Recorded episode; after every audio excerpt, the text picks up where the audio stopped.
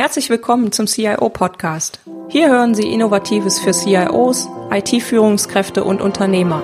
Anregungen und Impulse bekommen Sie rund um die Themen der IT-Strategie, der digitalen Transformation und für Systeme zur Entscheidungsunterstützung. Mein Name ist Petra Koch, ich bin IT-Strategie- und Transformationsberaterin und freue mich, dass Sie heute eingeschaltet haben. Lassen Sie sich inspirieren und genießen Sie den Podcast auf dem Weg zur Arbeit, im Flieger oder von wo auch immer Sie gerade zuhören. Viel Spaß! Hallo und herzlich willkommen zur CIO Podcast Folge 44. Heute beschäftigen wir uns mit Unternehmensplanungssystemen. Welchen Nutzen haben denn eigentlich Unternehmensplanungssysteme zum einen für die Unternehmensplanung, aber auch für die IT-Planung, die ja in die Unternehmensplanung einfließt? Die Unternehmensplanung generell ist ein wichtiges Element der Steuerung und die IT-Planung sollte natürlich in die Unternehmensplanung integriert werden. Das ist zunächst mal ganz wichtig. Jetzt fragen sich viele sicherlich, na, wie oft macht man denn eigentlich so eine Unternehmensplanung? Und in den meisten Unternehmen findet diese immer noch jährlich statt, also diese klassische Budgetplanung. Der Zyklus ist natürlich unterschiedlich, wie gesagt, in den meisten Unternehmen jährlich, entweder im Herbst für das kommende Jahr oder dann zu Beginn des Jahres für das Jahr, was gerade gestartet ist. Insofern sind vielleicht jetzt auch schon einige Unternehmen in dem Planungsprozess drin oder haben den für dieses Jahr schon abgeschlossen und starten dann im Sommer, im Herbst wieder in den nächsten Planungsprozess für das kommende Jahr. Wie macht man jetzt eigentlich so eine Planung? Das wissen Sie alle. Voraussetzungen für sinnvolle Unternehmens- und IT-Planung sind zunächst mal die Festlegung von Unternehmens- und IT-Strategie, daraus entstehende Ziele, die man verfolgen möchte für die nächsten Jahre. Und nur so kann man eigentlich sinnvollerweise, wenn man seine Zielrichtung festgelegt hat, auch eine Planung äh, finanzieller Natur dann letztendlich abgeben und diese auch wirklich ableiten. Bevor man zu der finanziellen Sicht kommt, muss man erstmal aber Maßnahmen ableiten, also Projektvorhaben und Themen ableiten. Das ist der erste Schritt in Richtung Umsetzung einer Unternehmens- und IT-Strategie. Ja, also zunächst mal gucken, welche Projektvorhaben möchte ich denn wirklich machen? Welche Maßnahmen ergeben sich aus meiner Strategie? In welchen Abständen, zeitlichen Horizonten kann ich diese Themen einplanen? Und das ist ganz, ganz wesentlich. Diese Maßnahmen sollten also zunächst geplant sein hinsichtlich ihrer Art, hinsichtlich des Umfangs, der Dauer, die man dafür plant und natürlich auch der Komplexität. Also es kann durchaus sein, dass ich sage, wenn ich ein Vorhaben habe, was eine sehr hohe Komplexität hat, habe ich auch Schwierigkeiten, das natürlich monetär zu bemessen, weil ich vielleicht noch gar nicht bestimmt alle Sachen äh, berücksichtigen konnte. Wenn ich jetzt aber eine Maßnahme habe, wo ich recht klar sagen kann, dass es der und der Umfang, die und die Dauer wird voraussichtlich x Euro kosten, habe ich natürlich schon einen viel besseren Ansatzpunkt an der Stelle.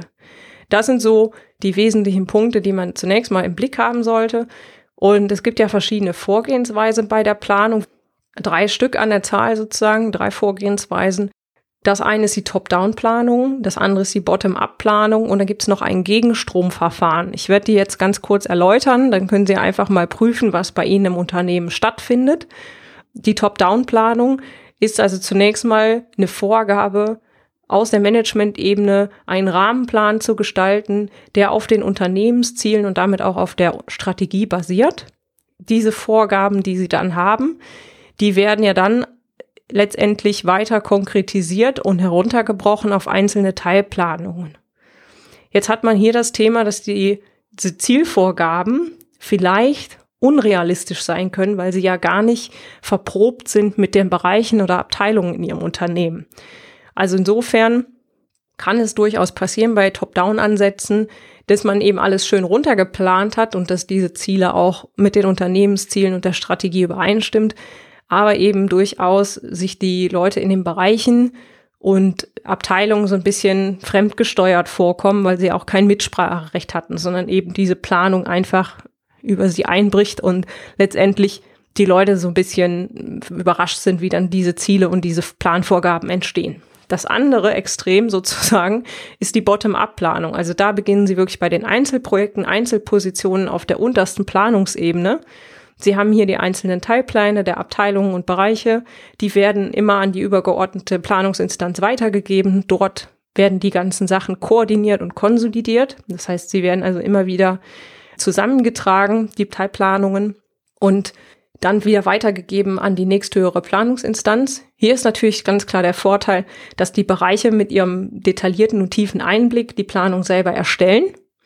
Allerdings besteht natürlich auch die Gefahr, dass die einzelnen Teilplanungen irgendwie nicht ganz zum großen Ganzen passen, also es Zielkonflikte gibt oder Widersprüche beinhaltet äh, sind in den Planungen. Das kann durchaus sein und das ist eben bei einer Bottom-up-Planung nicht ausgeschlossen, das ist eben ein Teil, der auch an Koordinationsaufwand letztendlich dann in diesen Zwischenschichten äh, passieren muss, damit das Ganze nachher auch ein sinnvolles Ergebnis beinhaltet. Jetzt hat man das Gegenstromverfahren, das kombiniert beide Ansätze. Dauert natürlich länger. Das ist der, der negative Teil davon. Der schon mal vorne weggenommen, ne? weil sie durchlaufen jetzt diese zwei Ansätze. Zum einen die Top-Down-Planung, die findet halt, wie eben gesagt, von oben herab statt. Sie haben Zielvorgaben, die bis auf die unteren Ebenen der Planungsebenen konkretisiert werden.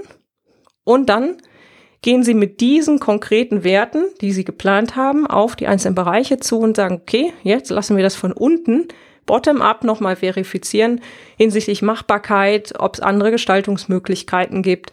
All das wird nochmal verprobt und eben angepasst, wo das nötig ist. Und man steigt natürlich mit diesem Vorgehen auch in so eine Konsensfindung ein. Also man geht jetzt schon mal her und sagt, okay, liebe Leute in den Bereichen, in den Abteilungen, schaut doch mal, passt das so? Ja, und guckt doch mal, wie das zu euren Ideen und, und Vorstellungen passt. Und der große Vorteil ist eben, dass die Leute auf den unteren Planungsebenen mit einbezogen werden. Die kennen auch die übergeordneten Zielgrößen, weil die ja jetzt die Top-Down-Vorgaben haben.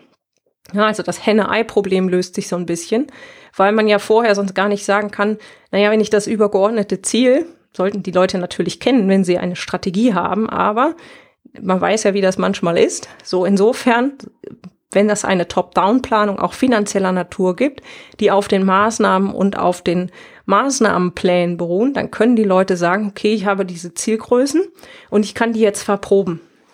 Und sie sehen da schon, wie hoch dann ein Koordinations- und Steuerungsaufwand in so einem Planungsprozess sein kann und ja, wie, wie intensiv man eben in dieser Zeit mit Kommunikation und anderen Mitteln eben die Leute zueinander bringen muss und, und steuern muss. Und das ist eben was, da gehe ich später nochmal drauf ein, wie gut dann ein Tool eben in diesem Prozess unterstützen kann, nämlich ein integriertes Unternehmensplanungssystem, um das es ja in dieser Folge gehen soll. Jetzt schauen wir mal, das ist ja ein CIO-Podcast, was denn Ihre Themen dabei sind, ja. Sie haben natürlich zwei Aktien, sage ich mal, in diesem Paket. Nämlich einmal müssen Sie selber ja eine Planung abgeben, aber zum anderen stellen Sie ja auch solche Lösungen bereit wie Unternehmensplanungstools. Ja, also Sie sind insofern Bereitsteller und Nutznießer in einem bei diesem Thema. Und schauen wir doch erstmal, wo Sie Nutznießer sind. Das heißt, Sie müssen hier selber für Ihre IT-Planung, für diesen Teilplan der IT-Organisation entsprechende Budgetplanungen abgeben. Ja, zunächst mal die Fixkosten der IT, wenn Sie Rechenzentrumsbetrieb haben, wenn Sie bestimmte sonstige Fixkosten in der IT haben, werden die geplant.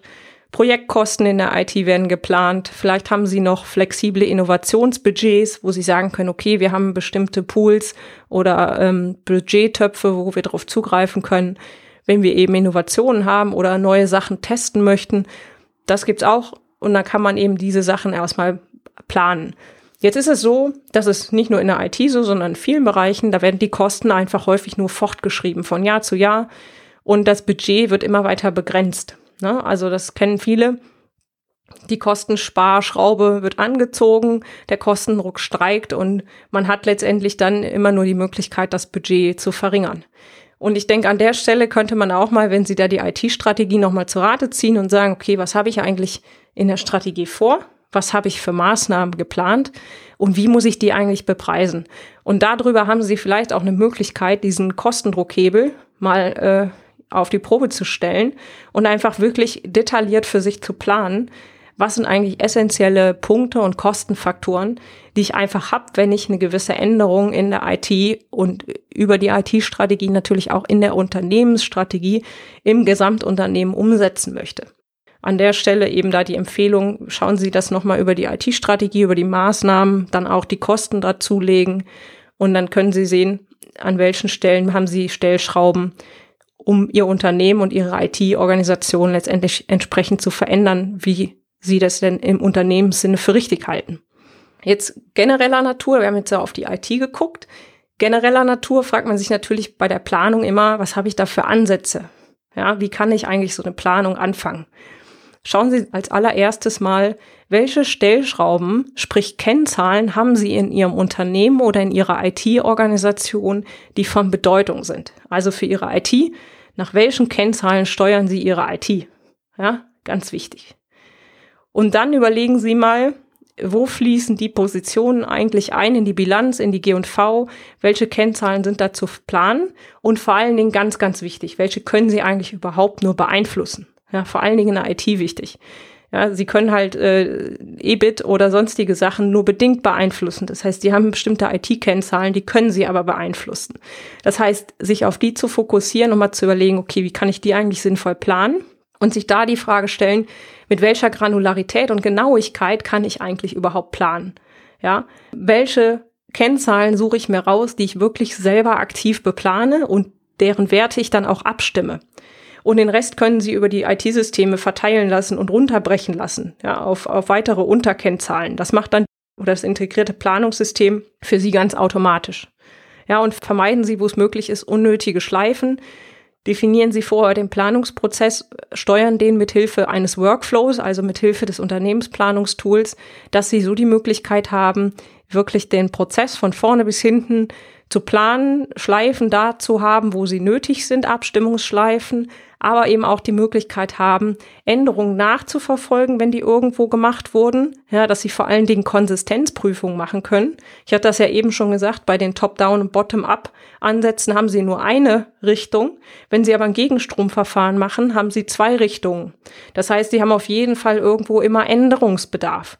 Und wenn dann irgendwo ein Konsistenzcheck fehlt und die die Planung, die Teilplanung nachher nicht mehr zusammenpassen oder nicht mehr konsistent sind, dann ist es eben schwierig, diese einzelnen Änderungen nachzuvollziehen. Und auch da hilft Ihnen wieder so ein Planungstool weiter, weil Sie da die Teilplanung integrieren können und in einem Workflow eben immer nur die nachfolgende Abteilung oder der Bereich wieder planen kann, wenn Sie das freigegeben haben. Ja, also so ein stufenweiser Prozess.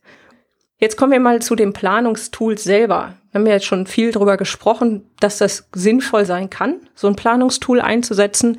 Schauen wir doch mal, was die so mit sich bringen. Ja, also es gibt eine Vielzahl von Unternehmensplanungssystemen am Markt.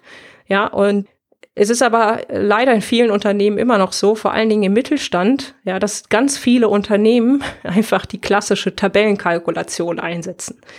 Ja, das ist sicherlich gut, um anzufangen damit, aber eine Tabellenkalkulation hat halt auch einen ganz klaren Nachteil. Sie müssen diese Dokumente per E-Mail hin und her schicken. Sie haben keine richtige Versionskontrolle. Sie haben ganz, ganz viele verschiedene Ansätze, die da irgendwo im Unternehmen kursieren und nachher weiß keiner mehr, was ist denn jetzt eigentlich der richtige Wert? Was haben wir denn jetzt eigentlich alles geplant? Das ist natürlich der Extremfall, das Tabellenkalkulationsschema. Es gibt auch noch Phasen dazwischen, sage ich mal, wenn einzelne Unternehmensbereiche ihre eigenen Planungstools einsetzen, dann haben sie natürlich an der Stelle schon eine viel bessere Ausgangssituation, weil sie schon auf einem Planungssystem aufbauen. Sie haben aber da das Thema, dass das natürlich nicht integriert ist. Wenn das nur ein Teilbereich im Unternehmen nutzt, dann sind die anderen Teilbereiche davon losgelöst. Und auch da kann es sein, dass sie Änderungen nicht mitbekommen. Wenn der eine Bereich die Änderung macht, ist es auch wieder, sag ich mal, ein händischer Prozess, ein manuelles Thema, dass sie sich abstimmen und das muss alles koordiniert und gesteuert werden. So, das heißt, sowohl die Tabellenkalkulation als auch einzelne Planungsbereiche und Planungslösungen, die sie vielleicht in, als Tools einzeln einsetzen, haben eben so gewisse Schwachstellen.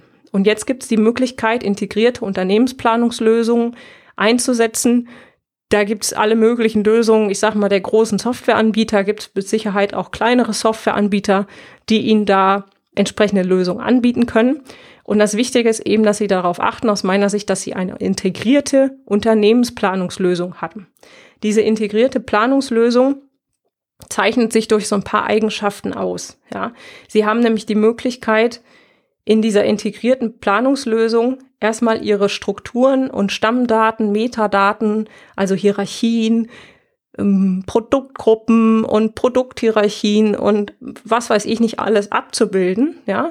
Und sie können diese Systeme in den meisten Fällen auch aus ihrem bestehenden System speisen. Also ein Data Warehouse anbinden, ERP-System anbinden, bestehende Business Intelligence Lösungen anbinden. Somit haben sie schon mal immer die Möglichkeit, Ist-Daten aus diesen Systemen zu ziehen und müssen die schon mal nicht wieder manuell erfassen. Das heißt, an der Stelle viel Zeit gespart. Ja. Weiterhin haben sie Teilplanung.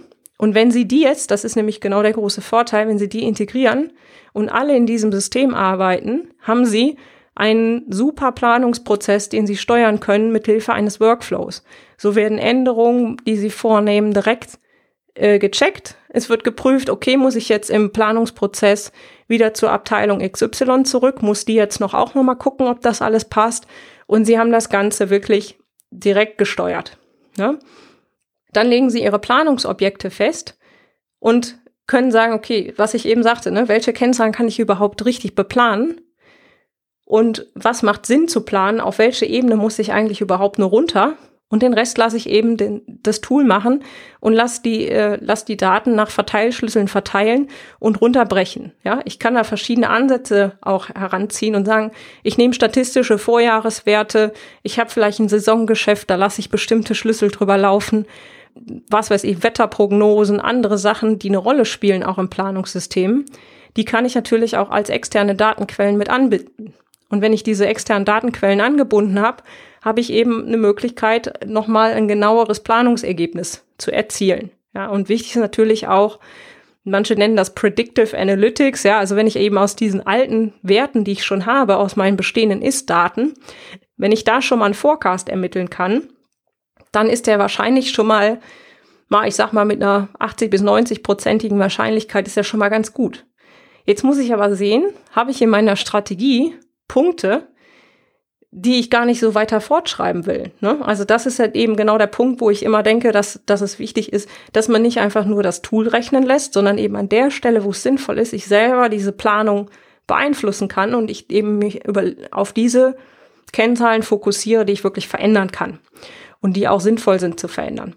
Und wenn ich ein integriertes Planungstool einsetze, kann ich eben diese Änderungen in der Planung nachvollziehen und kann auch die Änderungen an den statistischen Vorgaben oder Vorjahreswerthhochrechnungen dann letztendlich nachvollziehen. Und was so ein Tool auch mitbringt, das finde ich immer sehr, sehr wichtig, ist, sie haben alle Daten an einer Stelle, sie sind einsehbar über ein Berichtswesen, sie können das Ganze in ein Unternehmensportal mit einbinden, das Ganze kann webbasiert sein, Sie können das Ganze auch vom Tablet, vom Smartphone, wie auch immer, einsehen. Also da gibt's mittlerweile schon Tools, die einfach sehr, sehr mobil sind, womit Sie die Leute auch dazu bekommen, wirklich die Tools zu nutzen. Und ganz essentiell aus meiner Sicht bei der Planung, wenn nicht sogar das Wichtigste, Sie können verschiedene Szenarien planen. Jetzt stellen Sie sich vor, Sie machen das Ganze mit einer Tabellenkalkulation. Wahnsinn, ja? Wenn Sie da mehrere Szenarien planen wollen, sind Sie ewig beschäftigt. Mit einem Tool was integriert ist, können Sie verschiedene Szenarien deutlich einfacher rechnen und vor allen Dingen, Sie können das Ganze simulieren. Ja? Also was passiert, wenn ne? Szenario XY und Sie geben einfach mal bestimmte geänderte Rahmenparameter da rein, ja, weil eine Planung basiert immer auf Annahmen. Wenn sich herausstellt, dass Ihre Annahmen nicht richtig sind, ist die ganze Planung nicht richtig. Das heißt, je mehr Annahmen Sie vorher abprüfen können, umso besser. Ja?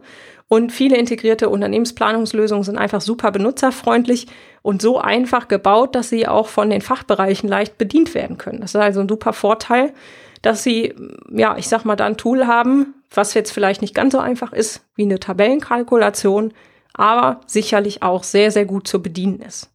Ja, sollten Ihr Unternehmen vielleicht doch noch heutzutage eine Tabellenkalkulationslösung einsetzen, was sicherlich gut ist, je nach Unternehmensgröße auch vielleicht völlig ausreichend ist, das will ich gar nicht abstreiten, könnte ich Ihnen aber trotzdem vielleicht an der Stelle ein paar Argumente an die Hand geben, die Sie mal mit Ihren Fachbereichen besprechen können, warum es vielleicht durchaus sinnvoll sein kann, ein Unternehmensplanungstool einzusetzen und vor allen Dingen ein integriertes, weil ich denke, der große Mehrwert nicht nur für die anderen Fachbereiche, sondern auch für Sie in der IT, ja, ist, dass Sie sich deutlich mehr Zeit verschaffen für Analysen, für tatsächliche Planung, für ihr eigentliches Geschäft und weniger damit beschäftigt sind, Daten zu sammeln und diese irgendwie aufzubereiten, sondern sich wirklich Zeit zu nehmen für die wesentlichen Dinge, für die Unternehmenssteuerung, für die IT-Steuerung und dass sie nicht mit solchen Sachen aufgehalten werden wie, wo finde ich denn jetzt eigentlich gerade die passendsten Planungszahlen? Ne? In welchem System muss ich da jetzt gucken? Sondern dass das alles integriert ist und letztendlich an einer Stelle für sie auch parat ist, sodass sie es mit Berichten entsprechend überblicken können und auch ein Stand nachher gilt, der dann auch für alle verbindlich ist. Ja, insofern hoffe ich, dass ich ein bisschen was beitragen konnte zu dem Thema Unternehmensplanungssysteme. Was ist der Nutzen davon?